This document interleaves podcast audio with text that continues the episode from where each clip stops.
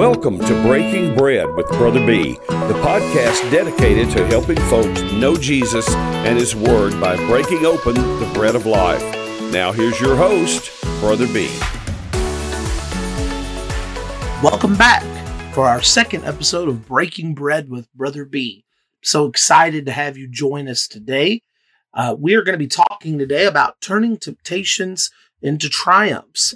And our text will be 1 Corinthians 10 12 through 13. And while you were turning there, I wanted to let you know that we had 43 bread breakers last week, and hopefully, this is just the beginning of great things that God is going to do and people that are going to be reached by this podcast. And um, I had a few of you let me know last week that you uh, were listening and benefited from the podcast. Uh, maybe you text messaged me, or you let me know in person, or you emailed me. And I appreciate you letting me know you were listening. I'm glad you benefited uh, from the Word of God. That is what this podcast is about. Um, the idea of breaking bread comes from uh, the story of Jesus on the road to Emmaus. He made himself known after his resurrection to a few of his disciples, and they did not recognize him, they said, until he broke open the scriptures and had physical bread as well with them. And as they ate and discussed the word of God, um, they recognized who Jesus was and said, Did our hearts not burn within us as he explained the scriptures to us?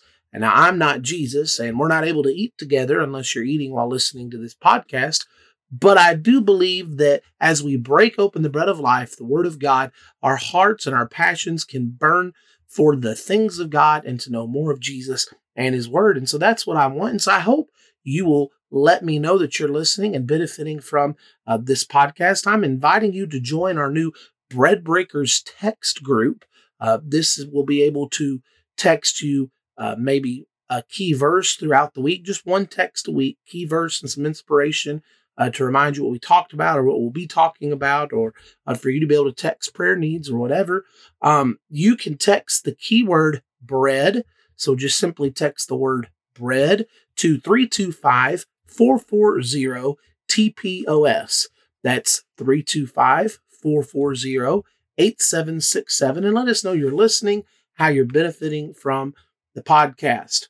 Now, again, we're going to be talking today about turning uh, temptation into triumph. And our key text for today, as I get my Bible out, is 1 Corinthians 10 12 through 13.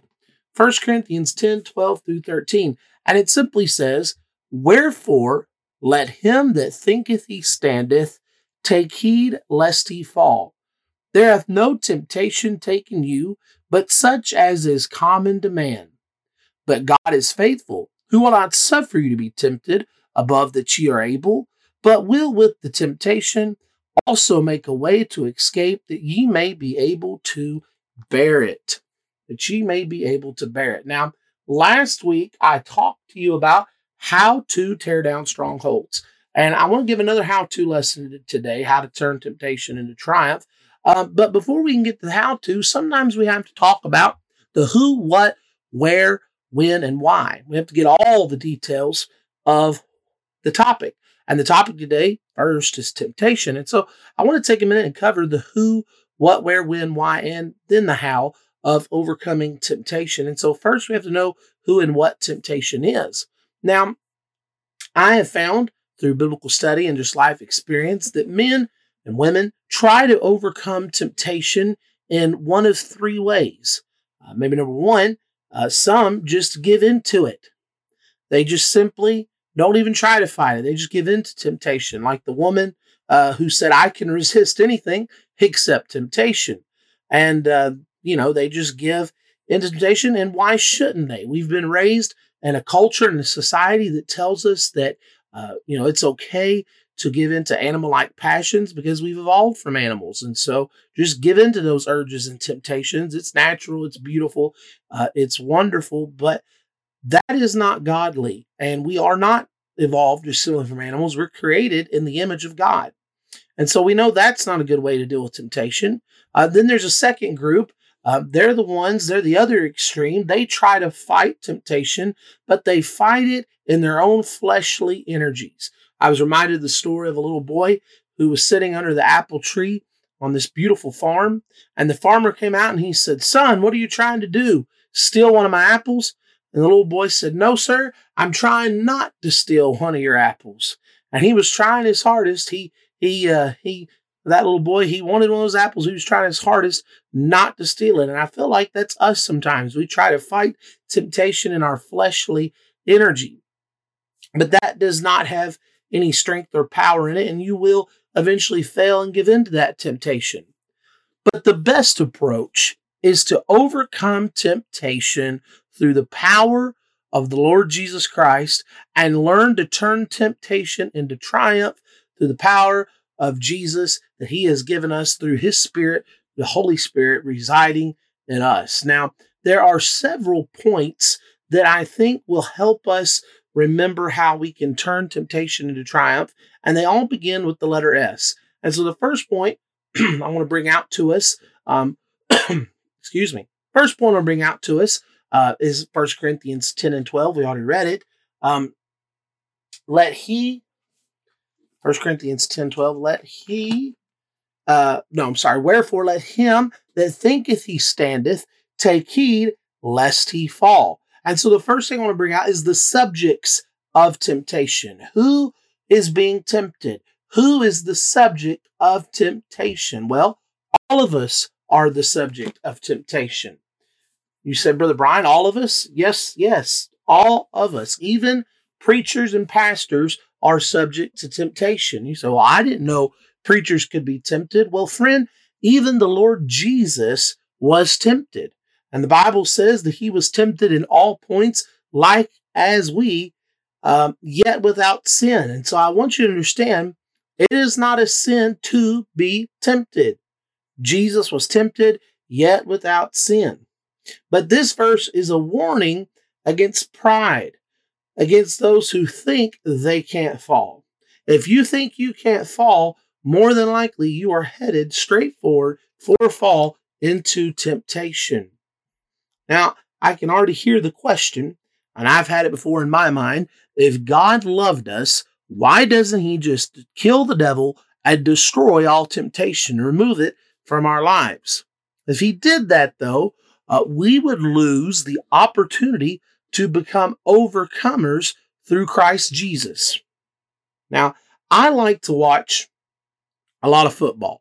I uh, I love college football, and particularly, you may know that I'm an Alabama Crimson Tide fan. Roll Tide for all my fellow Alabama fans.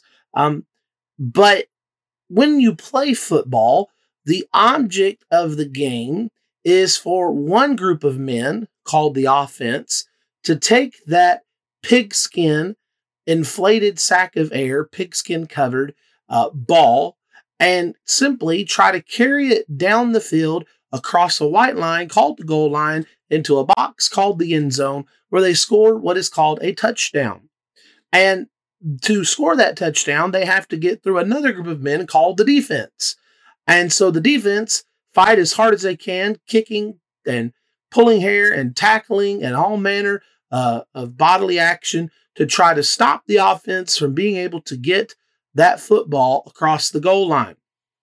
And that's simply it. Ladies, if you've ever wondered what football's about, that's it. It's a bunch of guys trying to move a sack of air covered in pigskin across the goal line and score a touchdown, but a bunch of men are in their way. Um, it's basically a wrestling match.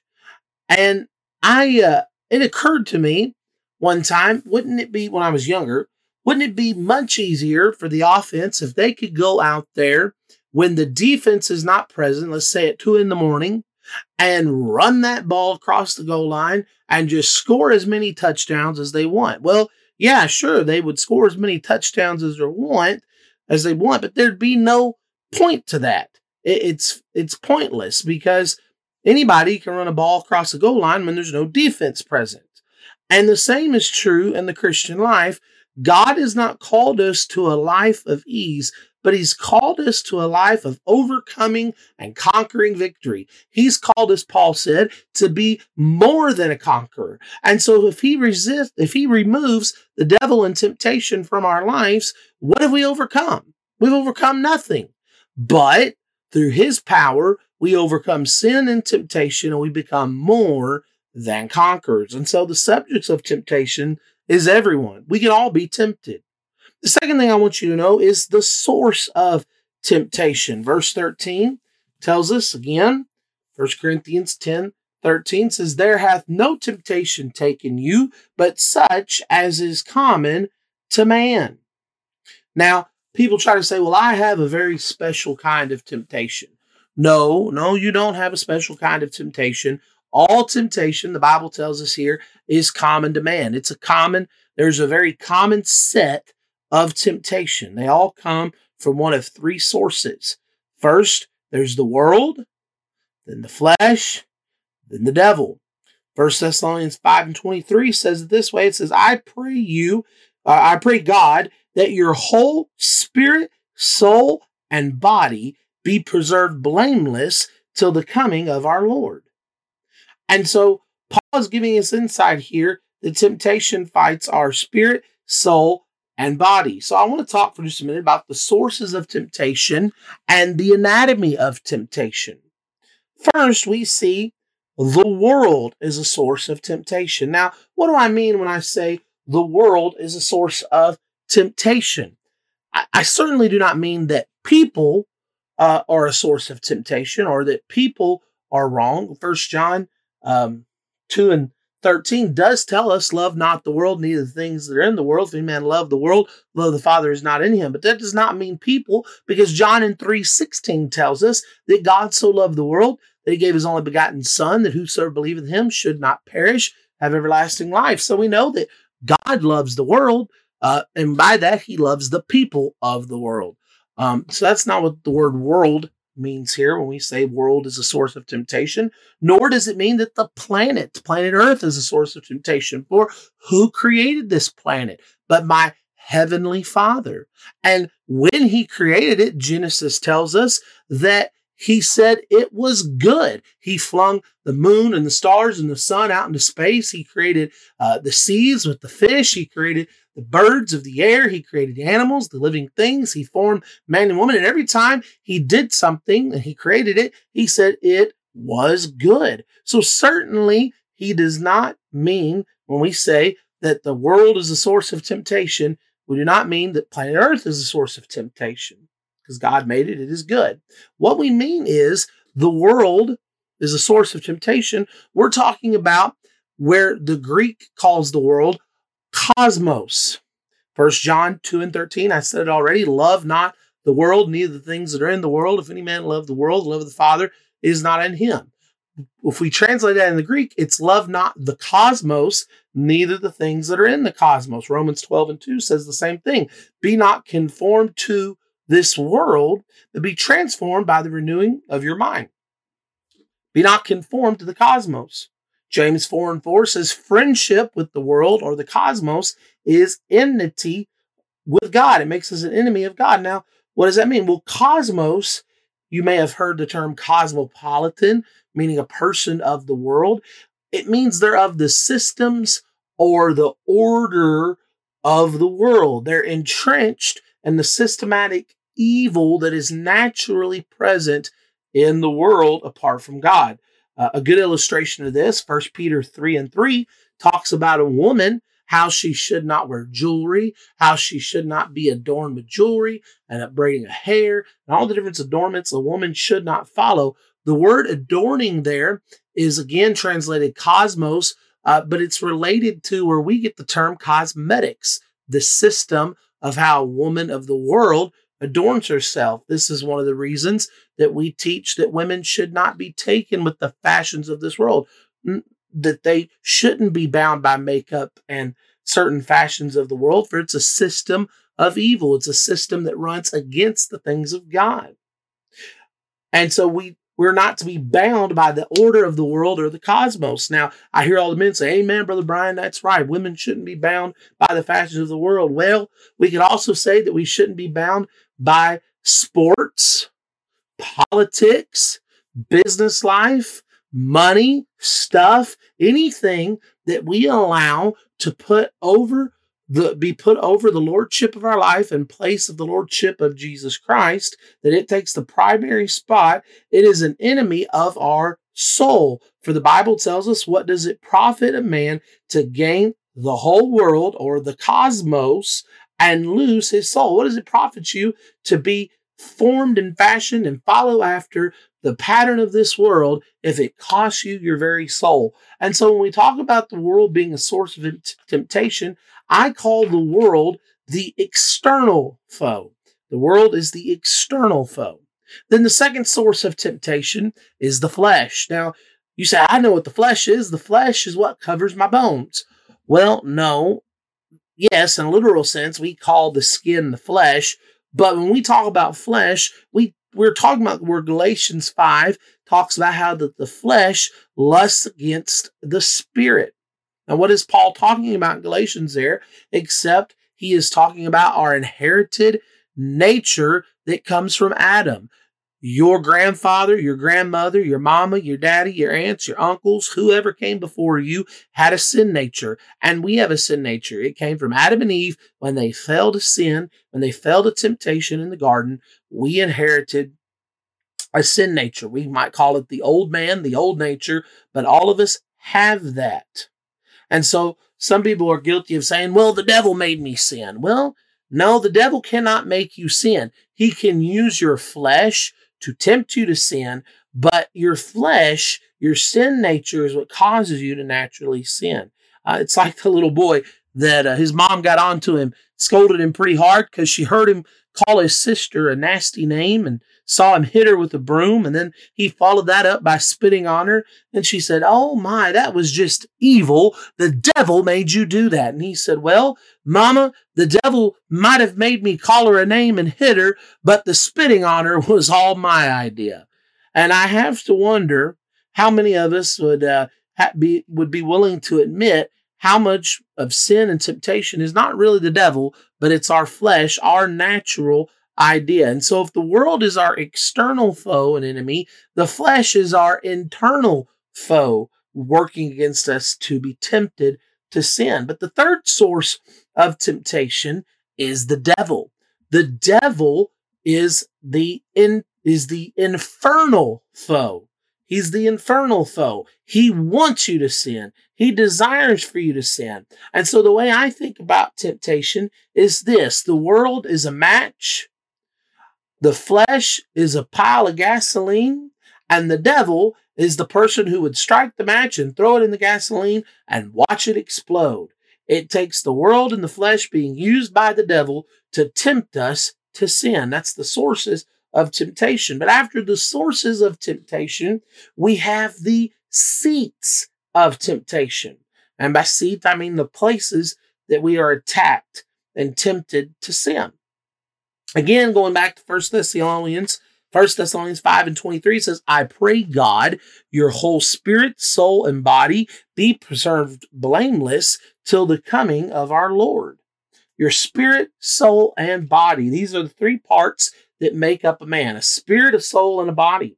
And so our soul is the first seed of temptation, and our soul is, is most often tempted by the things of the world, that first source of temptation. Now, what is a soul? Well, in the Greek, soul, the word is psyche. We uh, we transliterate that into English and we pronounce it psyche. The mind, the emotions, the will of a man, that is his soul. And that is often tempted by the cosmos or the world. It often the world tempts and strokes our ego and causes us to want to be tempted to sin so that we can be important in the mind of the world. An example of this in the Bible would be Abraham and Lot. Abraham, he was a wonderful uncle to Lot. Abraham was a very wealthy man. He had shared his wealth with his nephew Lot, but Lot became greedy and they were fighting. They were having range wars, or not them, but their cowboys were over uh, where their cattle should graze. And Abraham, trying to be a gracious uncle, said, Lot, let us divide the land and you pick whatever you want. that's the way you'll go, and my people will go the other way. And Lot looked out and he chose the best well watered plains. They just happened to be the ones facing Sodom, and he set up his tents towards Sodom. And the reason he did this is because he wanted to be the greatest in the land. He wanted to have the prime spot. It built up his ego. And because his ego was stroked, he eventually fell into the system of the things of Sodom and Gomorrah and fell into even deeper sin. Okay. But the second seat of temptation is the body. We already talked about the flesh and how the flesh is our sinful nature, and that sinful nature attacks our physical bodies. And what do I mean by that? I mean our appetites, our lusts, our sinful desires, our cravings for violence and sex and things vile expressions and laziness and things of the flesh and the body. An example of this would be David and Bathsheba. David should have gone out to war. It was a time when kings should have gone out to battle, but David stayed home. And while he was at home, he looked out from his balcony and he saw Bathsheba bathing and that she was beautiful. And he was filled with that natural physical emotion that God gives a man, a desire for a woman, but it rushed into his physical body and it tempted him to sin. And he fell and gave in to sin, and ended up murdering and lying and covering up and all sorts of horrible things because his flesh tempted and attacked his body and caused him to sin. And so the second seat of temptation is the body and it's attacked most often through the flesh. And then the third seed of temptation is the spirit. The spirit. Now, what is the spirit? If the soul of a man is his consciousness of self, his mind, emotions, and will, the spirit of a man is that part of him that is conscious of God and it connects with God. That's why Jesus said, They that worship the Father must worship him in spirit and in truth. And so the spirit is what draws us to God. Plants have a body, but they have no soul or spirit. Animals have a body, have a soul, but they have no spirit. It is the spirit that makes a man different from the animals. And the way we are attacked and tempted to sin in our spirit is through our enemy, the devil. For what is the devil's chief purpose but that he wants to separate us from God and attack and destroy our spiritual connection to God? An example of this would be Simon Peter. Jesus talking to Simon Peter, he says, Simon, Simon, Satan has desired to sift you as wheat, but I have prayed for you that your faith would fail not. In other words, Simon, Satan wants to separate you and destroy your faith in God, and I have prayed that your faith would not fail you. And so the third and final seat of temptation is the spirit, and it's attacked by the source of temptation, the devil. But then the last thing I want to mention is the final point, and that is how can we subdue temptation? Subdue temptation. And that is found in 1 Corinthians 10 and 13. Again, read it for you one more time. It says, There hath no temptation taken you, but such as is common to man. But God is faithful, who will not suffer you to be tempted above that ye are able, but will with the temptation also make a way to escape, that ye may be able to bear it. He has made a way to escape, a way to subdue temptation, and it comes through three ways flight, faith, and fight.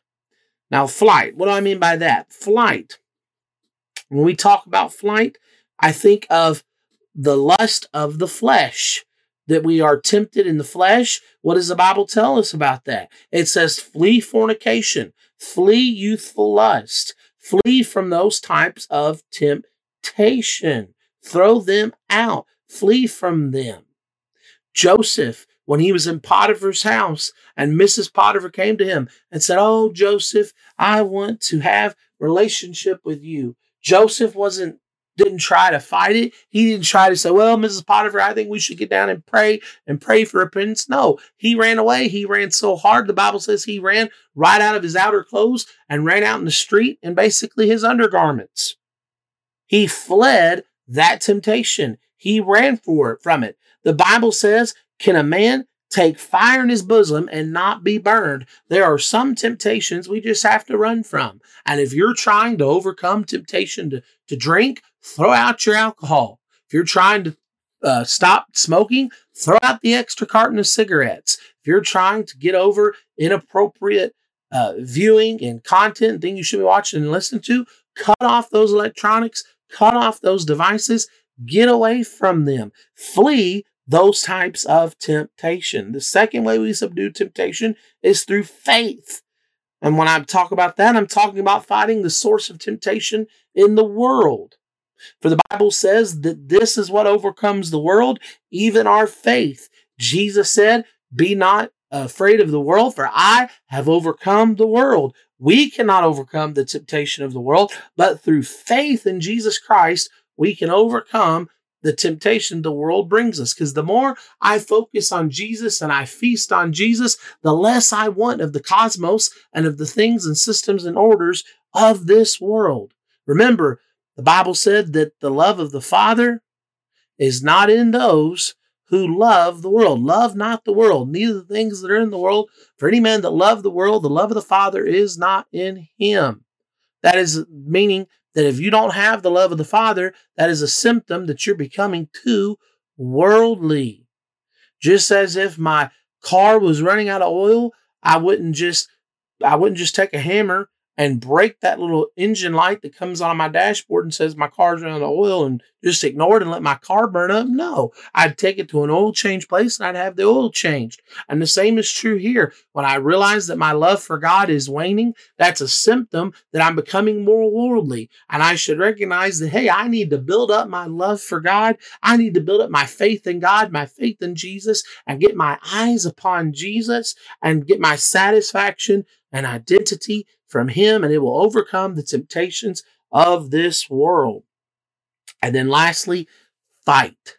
Fight. And we know that is fighting the source of temptation known as the devil. The only thing you can do when the devil comes to tempt you is to stand and fight. The weapons of our warfare are not carnal, but they are mighty through God, the pulling down of strongholds.